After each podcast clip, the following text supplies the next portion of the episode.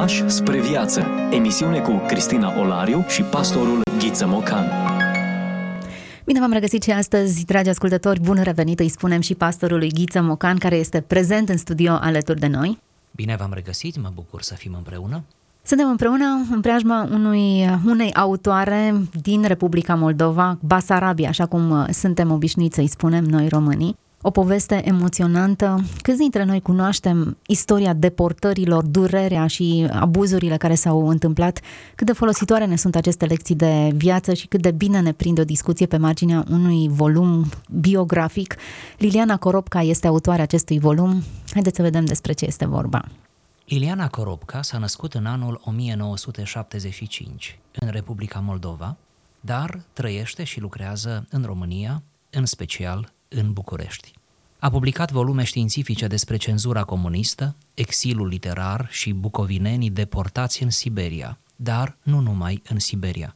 Este preocupată de folclorul basarabian, ucrainean, românesc și mai ales este preocupată de a culege și a pune în romanele ei cântece, tânguiri, poezioare, populare, care vorbesc despre suferința acestei părți a Europei suferința atâtor oameni care au fost duși împreună cu familiile lor sau despărțiți de familiile lor și au apucat drumul Siberiei și nu numai a Siberiei. În acest roman din care cităm, este vorba de o doamnă foarte în vârstă, Ana Blajinski, o femeie de aproape 90 de ani, care, potrivit familiei și a consultării celor apropiați, se decide a fi mutată la un cămin de bătrâni.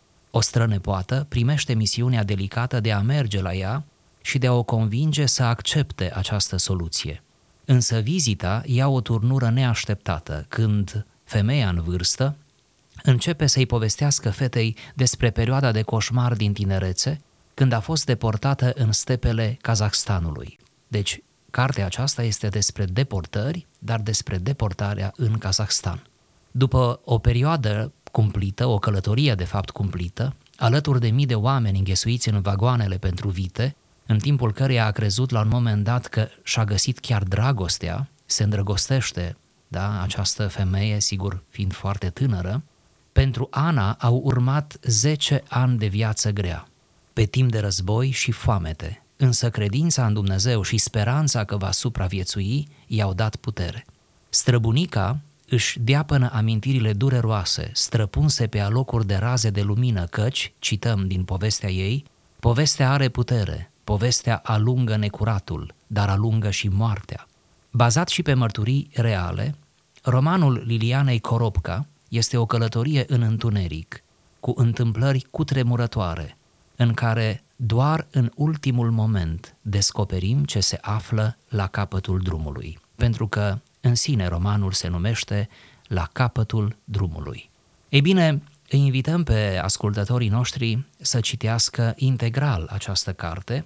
Ea este ficțiune, dar este clădită în jurul unor evenimente reale. Este o ficțiune făcută cu foarte multă uh, atenție și cu foarte mult talent în jurul unei povești reale. De asemenea, aș vrea să mai spun, dacă asta contează poate pentru ascultători, de-a lungul cărții uh, sunt inserate rugăciuni, cântece, tânguiri din mediul basarabean și nu numai, uh, desprinse din popor, din folclorul popular, care descriu tragedia acestor oameni și felul cum s-au raportat, totuși cu credință în Dumnezeu, în asemenea vremuri grele. Noi vom cita începutul acestui roman, primele fraze care deschid acest roman, care sunt uh, foarte interesant cum se va vedea, de o emoție extraordinară. Să trecem la lectura acestui text emoționant. La capătul drumului se află cerul. Sus cer, jos cer, stânga-dreapta și în toate părțile cer, numai cer. Trenul se îndepărta lin, se topea în zare, făcând cale întoarsă. Mai departe nu exista cale ferată, aici s-a terminat. Iar pe noi, după o călătorie lungă în trenul iadului cel blestemat, ne-au abandonat, ne-au lepădat, ne-au aruncat fix în cer. De parcă Dumnezeu a auzit rugăciunile noastre repetate și, după o lună de chinuri, ne-a îndreptat aici, în raiul acesta ceresc, fără margini. Cerul începea încă de la firul ierbii, scurtă, plăpândă și rară, altceva nici nu era în jur, cât puteai cuprinde cu ochii. Doamne, am ajuns la capătul drumului care se află drept în mijlocul cerurilor tale. Atâta cer pentru plămânii noștri ofiliți și atâta frumusețe pentru îndurerații noștri ochi după înghesuiala și întunecimea din vagon. Aer, aer, aer. Respiram, strigam, săream în sus, noi cei mai tineri. Ceilalți abia se mișcau, tremurând de emoții și slăbiciuni. Îi mulțumeam Domnului că am ajuns aici. La grea încercare ne-ai pus și lungă a fost încercarea, dar așa a fost voia Ta, Doamne. Mulțumim și slăvim pe Dumnezeul nostru care ne-a ajutat să supraviețuim și îi mulțumim că nu ne-am pierdut credința. Am privit vrăjiți de jur împrejur, ne-am fi putut și speria de atâta cerăraie. Nu așa ne imaginam noi sfârșitul călătoriei noastre, nu așa de frumos. Un cer înalt stătea răsturnat deasupra noastră, iar în jur se așternea un pământ uriaș și rotund, cum nu mai văzuserăm niciodată. Tot azurul domnesc se adunase deasupra și ne aștepta la acel capăt al chinurilor noastre. Ce loc mai bun pentru a muri? Am crezut noi când am văzut cum se îndrepta încetișor trenul, dispărând apoi, de parcă nici nu a fost vreodată. Am ajuns aici ca să murim și noi, cei rămași în viață, că mulți au murit deja pe drum. Ce să mai așteptăm să ni se ridice sufletele la cer? Trupurile noastre atât de firave și subțiri, transparente aproape, ca această iarbă, au fost aduse drept în cer. Poate că deja am murit și iată cerul nostru cel bine meritat. N-ar fi trebuit să ajungem în această curățenie și puritate de azur, atât de păduchioși și de neîngrijiți. Simțeam un fel de jenă, așa cum calci pe un covor nou-nouț cu încălțări pline de glod sau de colb. Prea mult pentru noi, Doamne, prea mare darul pentru noi, nevrednicii și de o lună nespălații. Respiram încet ca să nu ne sufocăm de la aer mult și prea curat. Nici flămândului nu-i pui farfuria plină după o foame îndelungată că-l poți omorâ. Așa și noi respiram cătinel ca să nu murim de la atâta aer, cu teamă, cu neîncredere, vlăguiți de încercările multe și grele. Iată, am ajuns părăsiți cu toții în cerurile străine. Nu ne-am pierdut însă nădejdea. Am știut că ești undeva alături, nu departe, că acolo unde nimeni nu ne așteaptă, Tu ne aștepți, Doamne. Nu ne lăsa bunul Dumnezeu, că sfânt ești și ție, Tatălui și Duhului Sfânt, mărire înălțăm, acum și pururia și în vecii vecilor. Amin. Frânturi de înțelepciune. Vorbim despre autori care nu au voie să fie uitați. Discuție cu pastorul Ghiță Mocan.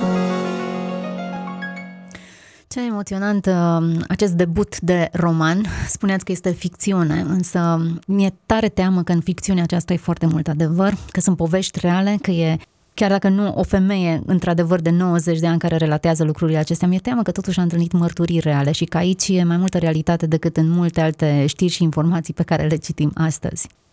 Stat realmente, femeia de 90 de ani, Uh, ea a povestit urmașilor, strănepoatei, deci povestea aceasta ei impresionantă a fost purtată, iată, din gură în gură și a ajuns uh, pe căi uh, foarte bine controlate la această autoare, la Liliana Coropca, care nu face decât să țeasă în jurul acestei povești reale un roman care merită atenția noastră.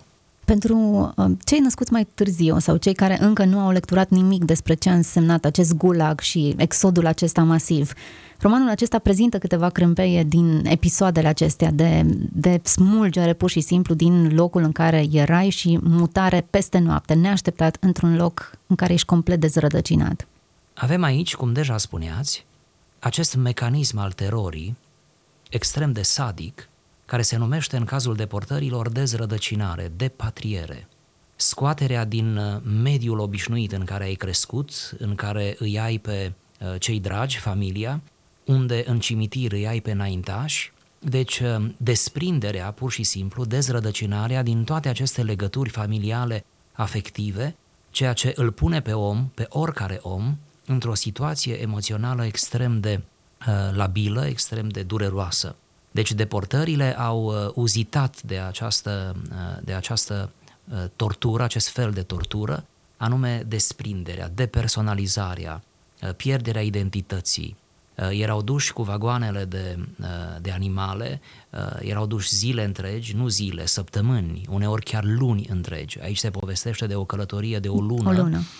În, în vagonul respectiv. Sigur, noi nu putem citi tot romanul aici la radio, însă pentru că am trecut prin el, vreau să vă spun că se descriu în roman detalii impresionante despre cum așteptau dimineața raza soarelui care pătrundea prin crăpăturile vagonului cum așteptau de asemenea să plouă pentru ca apa să se prelingă pe vagon și apoi să, uh, printr-o gaură pe care ele, fetele, o făcuseră, uh, să intre uh, picătură cu picătură și să-și poată uda buzele. Apoi cum își împărțeau mâncarea, care mereu era insuficientă. Erau niște reguli foarte clare în vagon, cine mănâncă primii, da? Și primii mâncau cei bolnavi, copiii, apoi mâncau cei în vârstă, apoi mâncau adulții cei sănătoși sau relativ sănătoși. Apoi uh, cine mânca uh, la urmă sau mânca puțin sau uneori nu mânca deloc, uh, era primul la masă, se ținea cont când primea următoarea rație de mâncare, cum își chiverniseau apa, poveștile care erau și se însăilau între ei, idile, idile deci uh, iubirea care, iată, e prezentă chiar și în vagonul acela. Apropierile dintre oameni sunt, uh, uh, sunt lucruri emoționante care eu cred că ar prinde bine oricui să le citească și mai ales, cum ziceați, tinerilor care poate nu știu prea multe despre aceste drame ale istoriei. Oricine nu învață din istorie este obligat să o repete. Avem senzația că astfel de atrocități nu se mai pot întâmpla. E bine, eu cred că în prezent, cel puțin, sunt state și țări în care se întâmplă atrocități de genul acesta. Avem Corea de Nord, avem alte state comuniste în care sunt povești pe care doar mai încolo le vom afla. Deocamdată sunt cenzurate și țările sunt hermetice. Dar întorcându-ne în această Rusie comunistă, Um, nu doar cei din Republica, iată că nu doar cei din Republica Moldova, noi avem povești și mărturii ale oamenilor care au ajuns acolo. Aceasta este una dintre ele, scrisă cu foarte multă poezie, trebuie să recunoaștem, ceea ce mă face să cred că felul în care ne spunem poveștile vorbește foarte mult de cine suntem noi și care ne sunt valorile. A ajuns în cer, așa numește tărâmul acela al Kazahstanului în care au ajuns ei.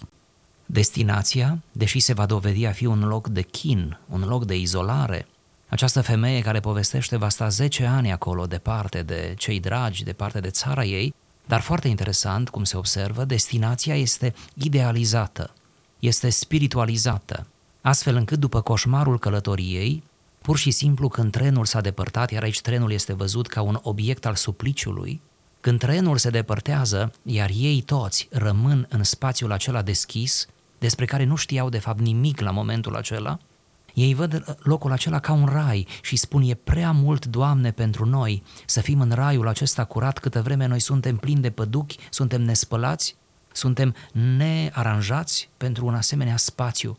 Și emoționant, cum ați observat în, în fragment, spune, ne-ai dus, Doamne, ca să murim aici, dar ce bine că ne-ai dus să murim aici, noi care am supraviețuit drumului murim în raiul acesta, un cer stătea răsturnat deasupra noastră. Ce frumos!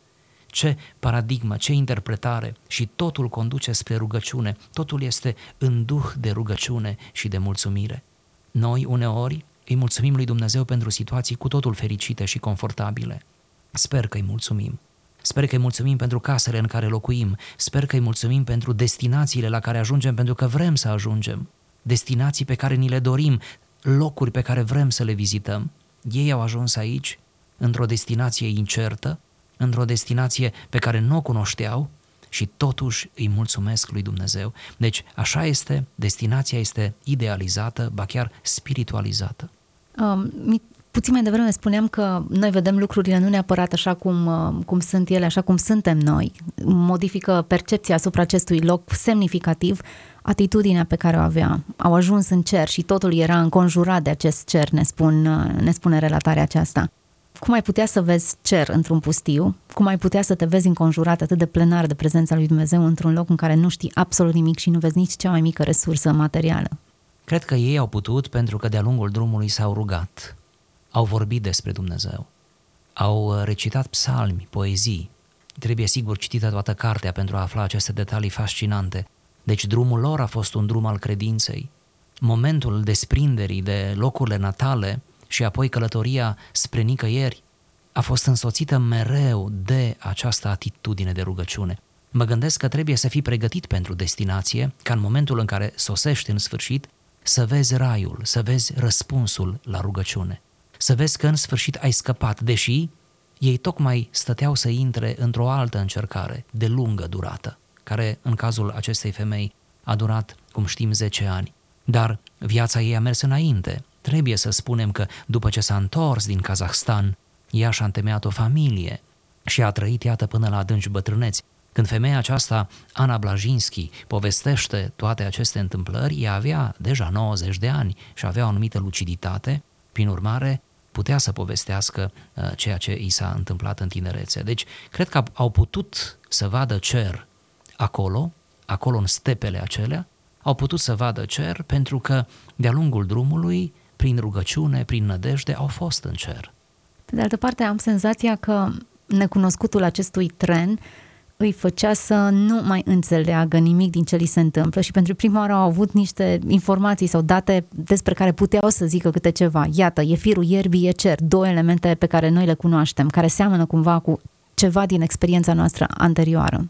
Da, așa este, uh, pentru că călătoreau în spațiul acela închis, nu întunecos al vagonului, dintr-o dată oriunde ar fi fost oprit acel tren, nu? Oriunde ar fi coborât din vagon, uh, ei vedeau cer, pentru că totul era mult mai frumos, mult mai bine, mult mai promițător decât experiența anterioară. Da, probabil că noi nu mai știm să ne bucurăm de binecuvântările lui Dumnezeu pentru că uh, prea trecem dintr-o uh, stare de bine în alta, dintr-un confort în altul, cumva poate că avem această problemă a, a vieții prea confortabile pe care o trăim și nu ne mai știm bucura de nimic. Acum nu ne putem inventa noi traumele. Cu siguranță că ele fac parte dintr-un scenariu care nu ține de uh, nici de voința noastră, nici de ceea ce noi facem. Însă fiecare dintre noi avem propriile noastre perioade de pustiu, de necunoscut, pe care trebuie să le abordăm, părerea mea e cu aceeași atitudine. Așa este, Siberiile sunt de multe feluri. Uneori nu trebuie să fim duși la capătul pământului ca să ne simțim izolați, singuri, neajutorați. O, nu! Uneori ne simțim astfel în mijlocul civilizației. Pe de altă parte, nu trebuie să ajungem în Siberia ca să ne simțim murdari, murdari pe dinăuntru, murdari în suflet, cu atitudini nepotrivite în suflet.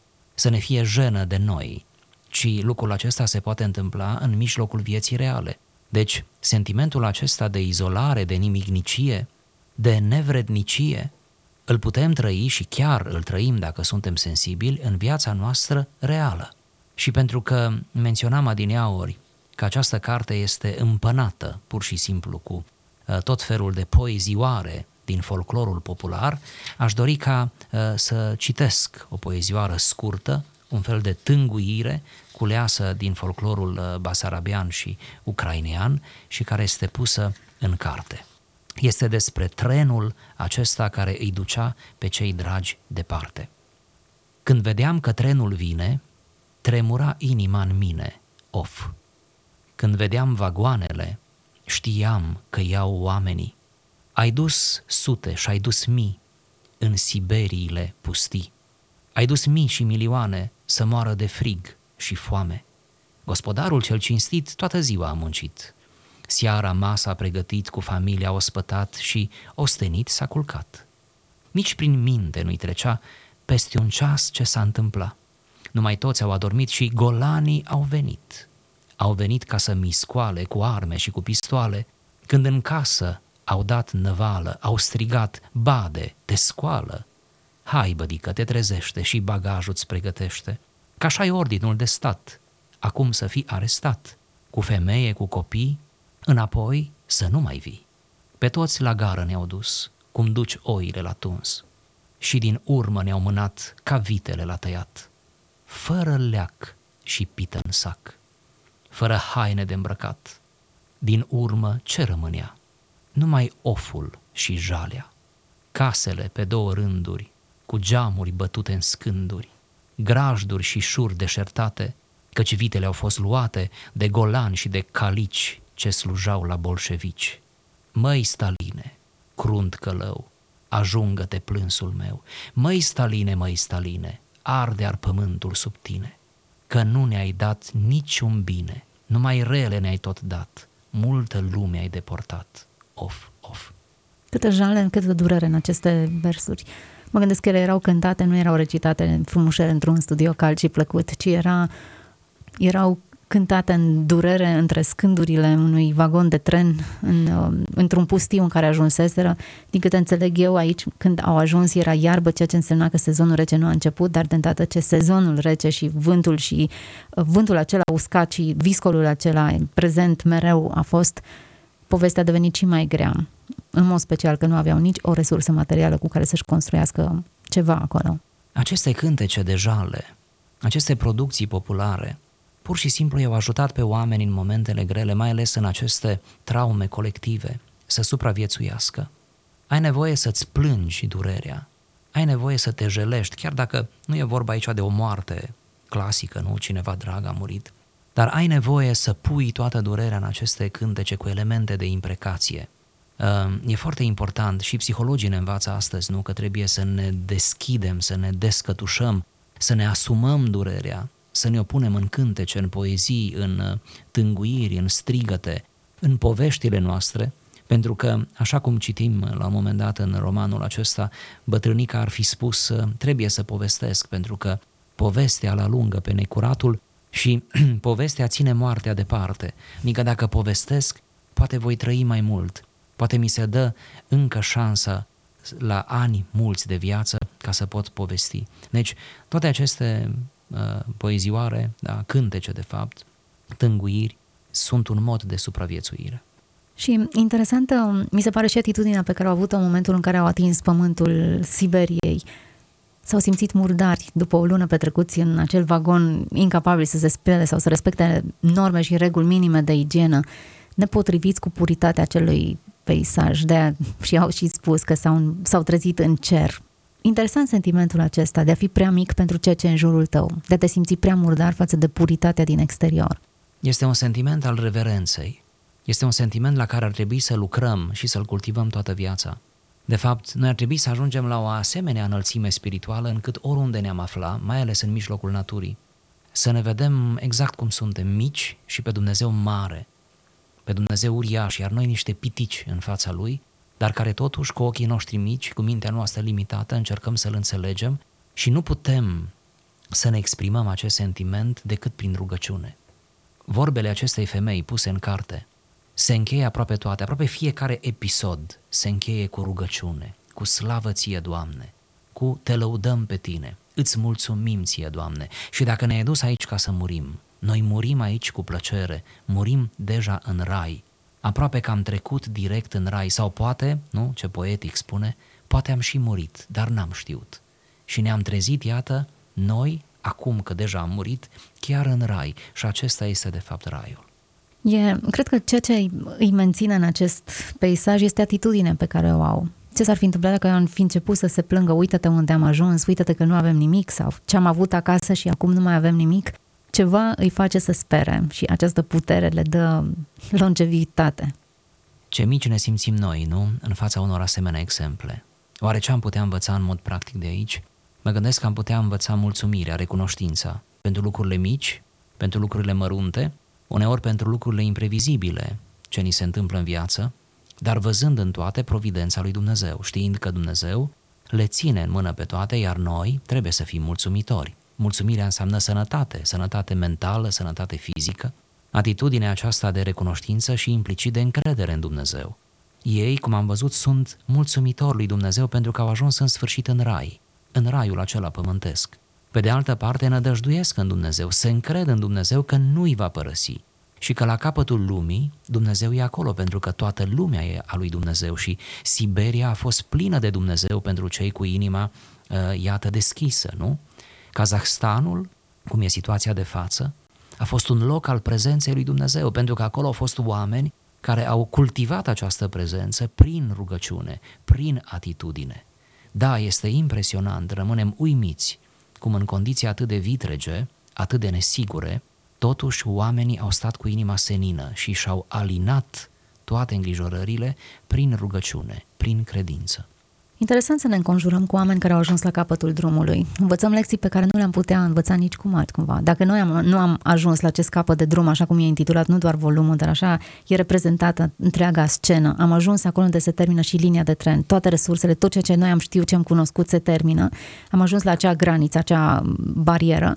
E bine, acolo unde am crezut că suntem singuri, se pare că Dumnezeu ne aștepta. Experiența aceasta o poartă și înapoi și e extrem de profund dialogul cu o persoană care a ajuns la capătul drumului.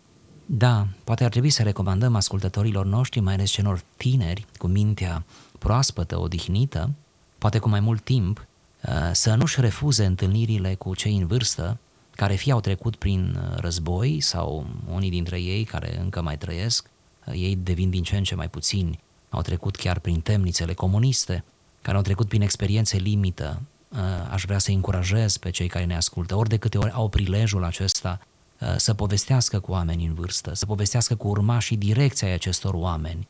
E impresionant, mi-a fost dat să povestesc cu fii sau fiice de acum ei înșiși în vârstă, care uh, au trăit drama arestării tatălui. Uh, noaptea aceea, de obicei arestările se făceau noaptea tocmai pentru a le face mai dramatice. Noaptea aceea când tata a fost ridicat, când uh, li s-a spus că tata se va întoarce uh, imediat, când mama s-a aruncat în genunchi și a implorat pe, pe cei care veneau să ridice pe tata, sunt imagini pe care un copil nu are cum să le mai uite. A auzi, iată, prin viu grai, asemenea mărturii, uh, ne face mai înțelepți, mai recunoscători, ne face mai prudenți, ne face mai sensibili. Cred că dăltuiește în noi un caracter nobil.